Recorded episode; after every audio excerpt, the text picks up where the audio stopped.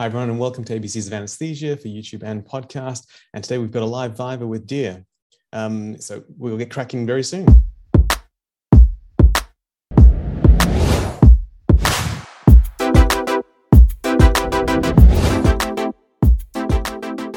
Now, the usual disclaimers. So, this is just general medical advice. It's for exam purposes. Uh, please don't treat your patient with this advice. So, make sure you, any specific patient, you, you take the advice of your treating team and specialist.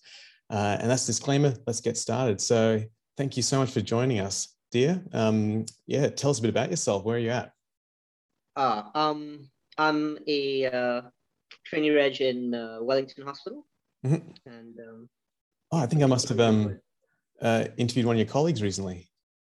Yes, that's right. Yeah, yeah nice. that's good. Two people from New Zealand, and I think I've just had one person uh, from uh, from Australia so far. So this is good. and is so um is any have you done much Viva practice so far? Um, a few in the department, yeah. Yeah, okay. And is anything particularly that you want to work on or keep in mind for this session? Um, so kind of the feedback I've received so far is about keeping things concise. Mm-hmm. You know, and not you know not over verbalizing. Okay, good. We'll, we'll try to keep that in mind. And and and at a point, let, let's say if we if you if I do think you're over verbalizing, I'll say, hey, rem- remember what you said, or something like that. And uh, it, it's probably worthwhile to keep that in mind. But um, that's a common thing. I think we all did it when we started. And uh, well, well, let's get started. So what I'll do, as usual, I'll put a I'll read out the Viva sim, but I'll also put it in the chat, and we'll give you a proper two minutes to kind of get your thoughts about that. So I'll just type it in now. And just for everyone listening, it's a 90 year old female, left hip fracture from high level care nursing home, presents to emergency department in a small rural hospital with no ICU and say two theaters. On the um, say on the admission note from emergency, there's a whole list of uh, comorbidities: ischemic heart disease, atrial fibrillation, type 2 diabetes. Patient has minimal function, mostly in a wheelchair due to deconditioning ex-smoker 20 years ago, and mild dementia. Medications include clopidogrel, warfarin, uh, statin, furosemide, aspirin, vitamin D, and some eye drops. Um, and the diabetes is also uh, controlled with metformin, which I haven't included in that, but I'll include it later. So the question is, what do you want to know in assessment? And let's, uh, yeah, take two minutes.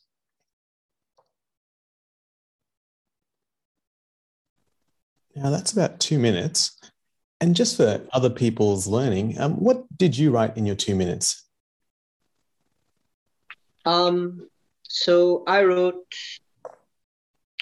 basically I wrote a summary of what the patient is. So and um, I wrote down my mnemonics for uh, pre-assessment oh, yeah, and, and, a couple and, of ma- management things. Fantastic. Well. Actually, can you, can you share with us what, what did you do for your yeah, mnemonics and yeah? So um, I've got a general mnemonic for these situations, which is um, patient, personnel, and place. And yeah. patient is divided into um, presenting complaint, past medical history, so PPP MASA. So presenting complaint, past medical history, effort tolerance, meds, allergies, social history, and anesthetic history slash surgical history. Um, and then I've got a thing for ED, which is basically based around resus, access, bloods, monitoring, and alert, as in who do I alert surgeons and blood bank and so on. Okay, good. Uh, I love that you've got frameworks, so we'll leave it at that. And it'll be interesting because your framework sounds slightly different to my frameworks, but hopefully, I remember when I first had framework, certain frameworks, they modified over time based on the fact that some situations would have things that I hadn't included in my framework. So it'd be interesting if any of my frameworks have stuff that yours doesn't have, or vice versa. So this will be good learning for both of us. Uh, okay, let, us crack on. So, what do you? First of all, they'll say, "Candidate, do you understand the question?" And if so, what do you want to know on assessment? Sure. So,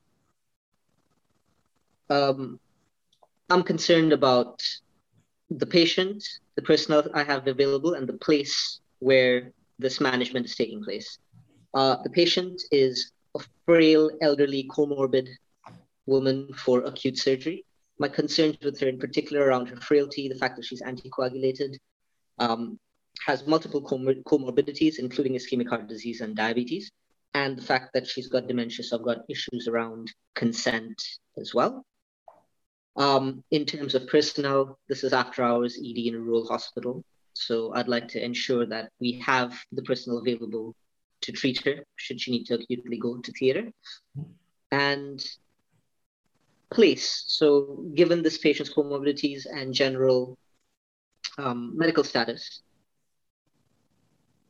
I would question whether this is really the place to be treating her or whether or not she needs to be referred on to a tertiary center. Mm-hmm. Okay. Um, in terms of you get down to emergency, let's say, uh, let, let, let's give you that. Uh, the patient looks very sick and you do call the tertiary hospital. ICU said definitely not for ICU, um, but they're happy to take this patient. So let's say you transfer with this patient to a tertiary hospital and you, and you and you're there because it's the it's your parent hospital and you're able to work there uh, as the on-call person for this hospital as well. Keep going. What do you want to do? Right. So, in terms of assessing the patient, I'd like to know a bit more about the mechanism of injury. Mm-hmm. Uh, she's wheelchair bound. I'm just curious to know how she broke her hip. Was it from transferring from bed to bed, or yep. whether it was a fall from her bed? Right. Uh, I'd like to know if she has any other injuries that we uh, need to be aware of. Did she hit her head? Given that she's anticoagulated, that would be quite important to know mm-hmm. um, in case there's any other sources of bleed and the like that need to be monitored. I'd also like to know about her past medical history. In particular, I'd like to know about the severity and stability of her ischemic heart disease, um, type 2 diabetes, diabetes control, and in terms of her atrial fibrillation, is it continuous? Is it something that is it paroxysmal? And with the smoking, does she have a history of COPD alongside that? You mentioned severity and stability. And what uh, what what do you want to know about the diabetes? Right. So in in terms of the diabetes for the severity and stability, I'd like to know what her uh, control has been like. So if she's got any HbA1cs on file, I'd like to see a recent one. Um, as well as you know, how compliant she is with her medications normally. Have they changed recently? Uh, whether she's regularly followed up for her diabetes, or whether it's uh, and I don't see any insulin in the medicines list, so that's a good sign. But I'd like to find out a bit more about that as well, um, in terms of what her doses of anti-hyperglycemics are. Uh, in terms of the ischemic heart disease, I'd like an idea of what her um, effort tolerances, uh, whether she gets breathlessness, angina, get an idea of what she's able to do before triggering those symptoms, and whether she's had any previous interventions or ischemic events related. Mm-hmm. Okay, good. Um, is there anything else you want to know about the diabetes? Um, yes. So the other thing about diabetes is, are there any micro or macrovascular complications? So what renal function is like, whether she's got retinopathies, yeah, good. Um, you know, the onset and duration, essentially. You do your assessment. Um, you find out that the patient did have a stent, say, 10 years ago, and that's why they're on the um, clopidogrel and the aspirin. Uh, diabetes is very well managed. Blood sugars have been fantastic. HbA1c has been, been really good as well. Mm-hmm. Anything else? Uh, also, um, sorry, you do, and you do do a trauma assessment uh, with the ED team uh, that's that's present, and everything else looks normal uh, you know, from that primary survey point of view. Right. Any any investigations that you want? Yes. So in terms of investigations, uh, I'd like to see bloods and imaging Bloods, I'd like to see a full blood count. Um, she's got a number of chronic disease, so she may have anemia of chronic disease. Urea and electrolytes because of her type 2 diabetes. I'd like to keep an eye on that. And coagulation profile. She's on warfarin, so I'd also at the same time be um, getting in touch with hematology about reversal of the warfarin and management of that in the clopidogrel. Um, and likewise, I'd have a chat with the surgeons because she's a high risk patient for their surgery. Anything else? Um, other investigations would include pulmonary function tests because of her um, smoking status, if she's got any on file, and um,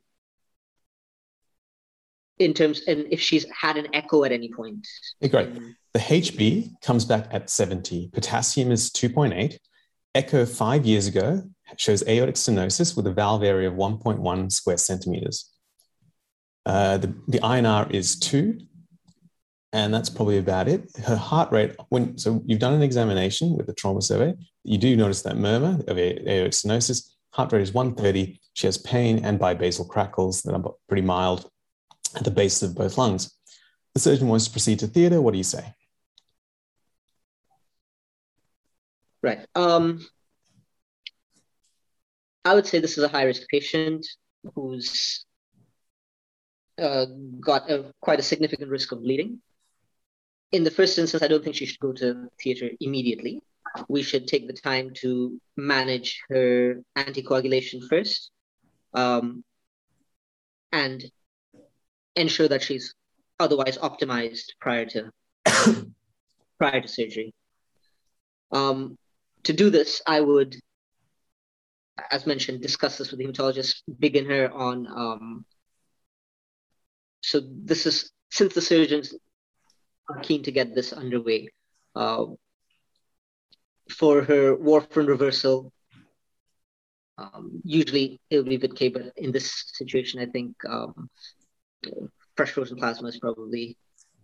If, if you were to if you were to list for me, yeah. um, maybe three things that you could optimize right now, what would they be?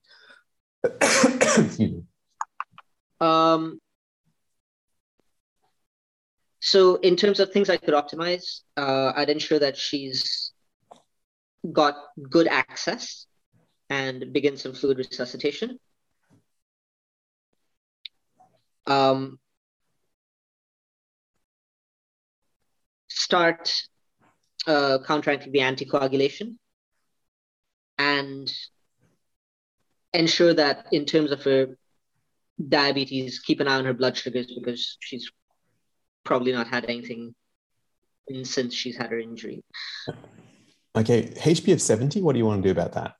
And yeah, so that was the next thing I was going to mention is in terms of a hemoglobin of 70, ideally with this patient's history of ischemic heart disease, I would prefer that to be higher.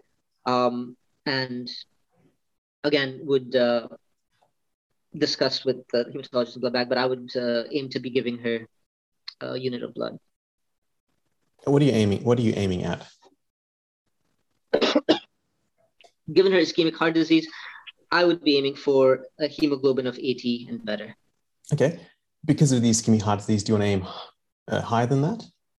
Yep. So 90 I, would be my. Mm-hmm. Uh, Sorry, I should, I should I should mention that 90 is the cutoff there for my ischemic. Uh, is there any guidelines that you know about with in terms of? Uh, there what... is, there is, but I've forgotten what they are. No, that's right. I've forgotten the name of them. Good. But, uh, uh, tell me, how would you reverse this warfarin effect? So, for reversal of this patient, um, to be honest, if this is the middle of the night, I would discuss it with the surgeons and see if they're happy to put her off until tomorrow. Uh, it's not. It's not, it's not the middle of the night. Say it's just daytime. Oh, sorry. Okay. Um, if they can put her off, uh, see see how much time they can put her off for. But the reversal for the warfarin could be is a combination of mm-hmm. uh, vitamin K, mm-hmm. um, and if I need it done in a hurry, at Prothrombinex. Good. Give me doses. Human, human, hematologist. Prothrombinex will be 50 units per kg. Mm-hmm. And the vitamin K, I'd have to check with them because I can't remember that uh, dosing offhand. Okay. When are you ha- uh, what would be a preferred anesthetic plan? Um, for a lady like this, um, given that she's also got some dementia, my preferred anesthetic plan would be to give her a general anesthetic. Mm-hmm. Let's say it's mild. Let's say it's mild dementia. She's following instructions. Sure. sure. Uh, so the options here are in uh, neuraxial, so spinal, or a general anesthetic. Mm-hmm. In this lady, given that we're, you know, she's we're still anticoagul uh, fighting her anticoagulation, mm-hmm. um, and it may be a prolonged period for an elderly woman to be uh, staying still. I would still consider a general anesthetic for her. Yeah, sounds good. Um, is there ev- any evidence for spinal over general? Um,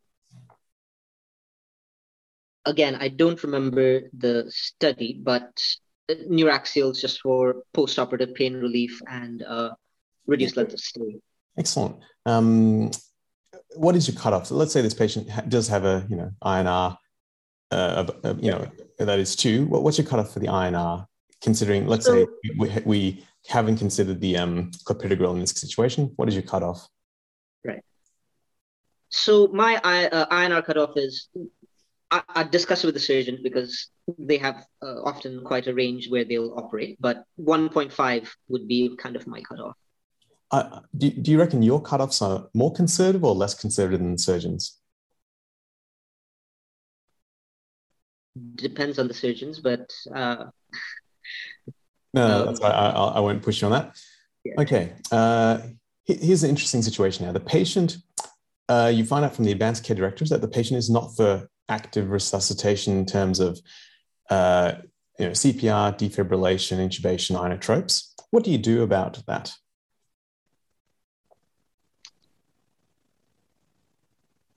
So you said it was an advanced directive. Yeah, they've got an advanced care, care, directive, not, not for resuscitation specifically, not for chest compressions, intubation. Uh, right, so that, that's fair enough. And advanced care directives are legally binding documents. Um, uh, usually done when the patient is compos mentis and able to um, create them. So, as such, I would follow the the edicts of the of the document. And so would you would you intubate this patient then? If the advanced care direction says not to intubate and no vasopressors, how does that? Right. Um. I, as I understand it, that the intubation and interventions are for in acute life-threatening situations, not in the general course of treatment, if I'm not mistaken. Yes. But I would I would clarify that with the lawyers just to ensure that I'm not mm-hmm. Okay.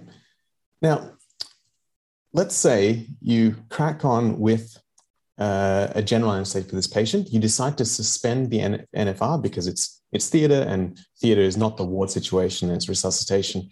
Um, good. Now, as you're into the, you're well into the case, um, and the, you notice that the blood pressure has trended down to uh, 60 millimeters mercury.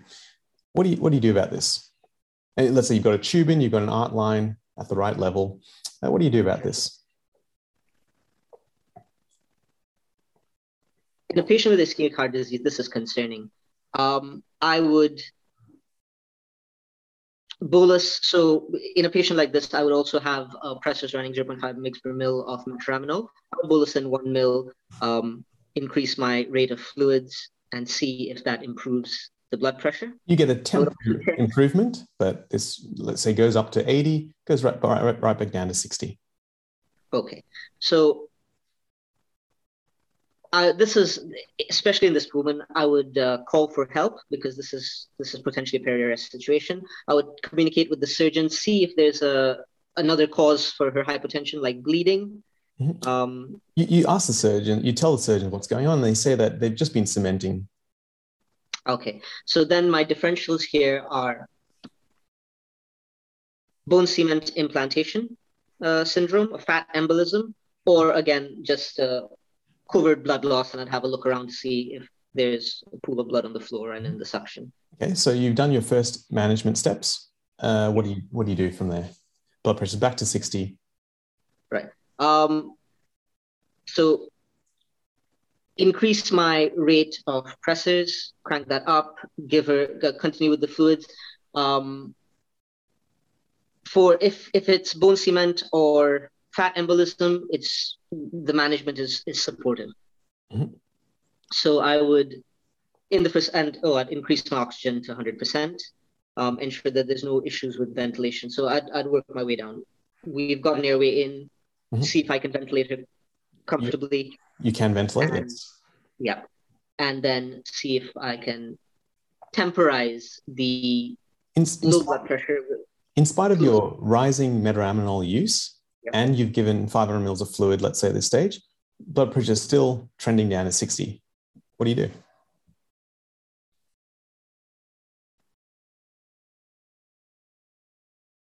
Okay, so this is definitely now a worrying situation. Um, but this woman is also not for resus. So I have to bear that in mind as well with my management. Mm-hmm. Um,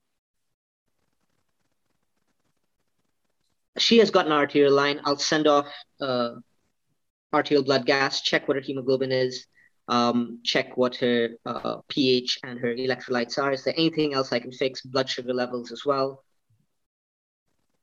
Yeah, good. So you send that off. Blood pressure is still, you know, now now at 50. What do you do? So this, this, this is obviously a really kind of tricky situation. Right. Do, do you ever, right. Um, okay, so I'll, I'll, I'll try other things. I've tried the metaraminol. I'll try some adrenaline at this point. I would give her, yeah, I, I'd start with 100 mics and then titrate up mm-hmm. with the idea that this is a peri-arrest situation. So I'll be ultimately have to give a milligram if, if I'm going down that pathway. Okay, so did, how much do you give right now? Yeah, I'd give her a milligram. She's 50 already, so. Okay, that's a lot though. Are you sure? Now, now obviously, when I, I, as an examiner, I say, "Are you sure?" What do you What do you reckon? I'm I'm saying. Oh, oh so uh, so I'd start with 100 mics. Okay. but titrate upwards it, until I. Have you ever had this situation where you keep increasing the aramine, but it's just not working? And so, what's happening there, especially with this patient with ischemic heart disease, is you you know like hypotension is preload, rate, rhythm, contractility, and afterload. And really try to think about those things as you you know you probably do as well. Uh, you've addressed the preload, you've addressed the afterload with the metaraminol. Have it, you know, better check the rate, make sure that's not going crazy and it's in some weird rhythm. Uh, who knows if they've gone into VT at this stage? So you know, check the monitors as well. Um, but but the other thing is then being being able to give drugs like ephedrine to improve contractility may be the solution. Um, and you know, if you don't have a central line in which you wouldn't for this case, you just don't have an indication of that. Um, I like the fact that you, then you said adrenaline because I'm like, yep, you know, at, at least you, you're you've done your alpha, you've done your fluid and now we're considering what, what we need to do for beta agonism. Um, personally, I would have gone ephedrine first. Um, 100 mics, I, like again, opinion opinion means nothing.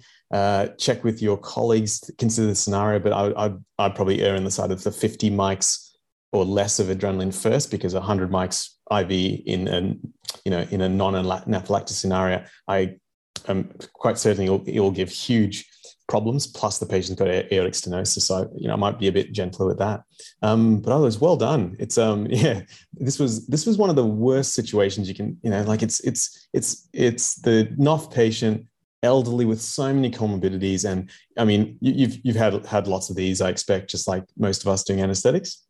Good. Um, so I, thought I'd go through. I, I think there's um, I really I really like the way you have these frameworks, and you know, you can you can attach lots of good knowledge to it. Now, one of the one of the things I wanted to address is as a as a matter of you know te- technical improvement was um, uh, I, I like the fact. So the first thing is for me when I when I say assessment of the patient, what do you want to know An assessment? I'm not really going to go to the other situational stuff, though. If the question was even broader, what do you do when you arrive?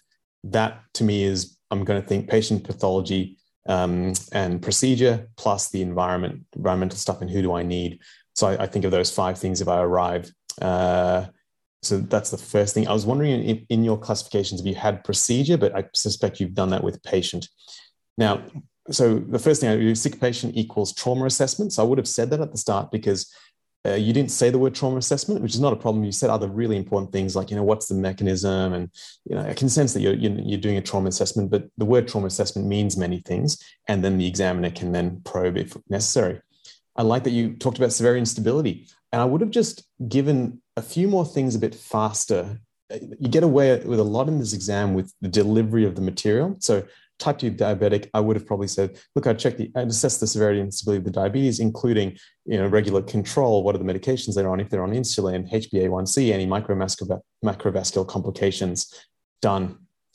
And I've got that out in two seconds. Ischemic heart disease, again, I probably wanted more. Um, things like, you know, what is their current function? What have they had intervention wise? Any complications from that? Um, and do they have ongoing angina, heart failure? And then recent studies, ECG, coronary angiography and echo and stress tests recently. And those things I can list off really quickly. It shows a full gamut of severity instability and complications as well. Uh, and then we move on. So uh, so that was good. So then I, I, there was a lot of things in this patient, and you know how at the start I, I didn't prompt you on this. They, they I think uh, your feedback was um, previously, oh, you know, you might ramble a bit, and I and and when when I I gave you a lot of things uh, which was suboptimal, and I reckon a list would really suit that. So imagine, you know, imagine the vibe. You got the situation where there's just so much stuff going on, which is this case.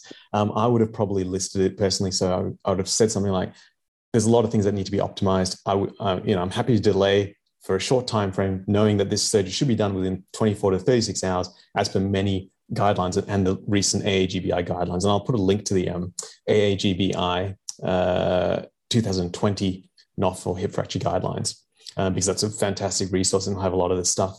So the things I want to optimize HB, potassium, anticoagulation, heart rate, which, is 130 with the AF, um, and then any other assessments, so pain management as well. Uh, and those are probably the things that I'll talk straight off the top uh, as things I could optimize within 12 to 40, 24 hours and, um, you know, sort it out like that.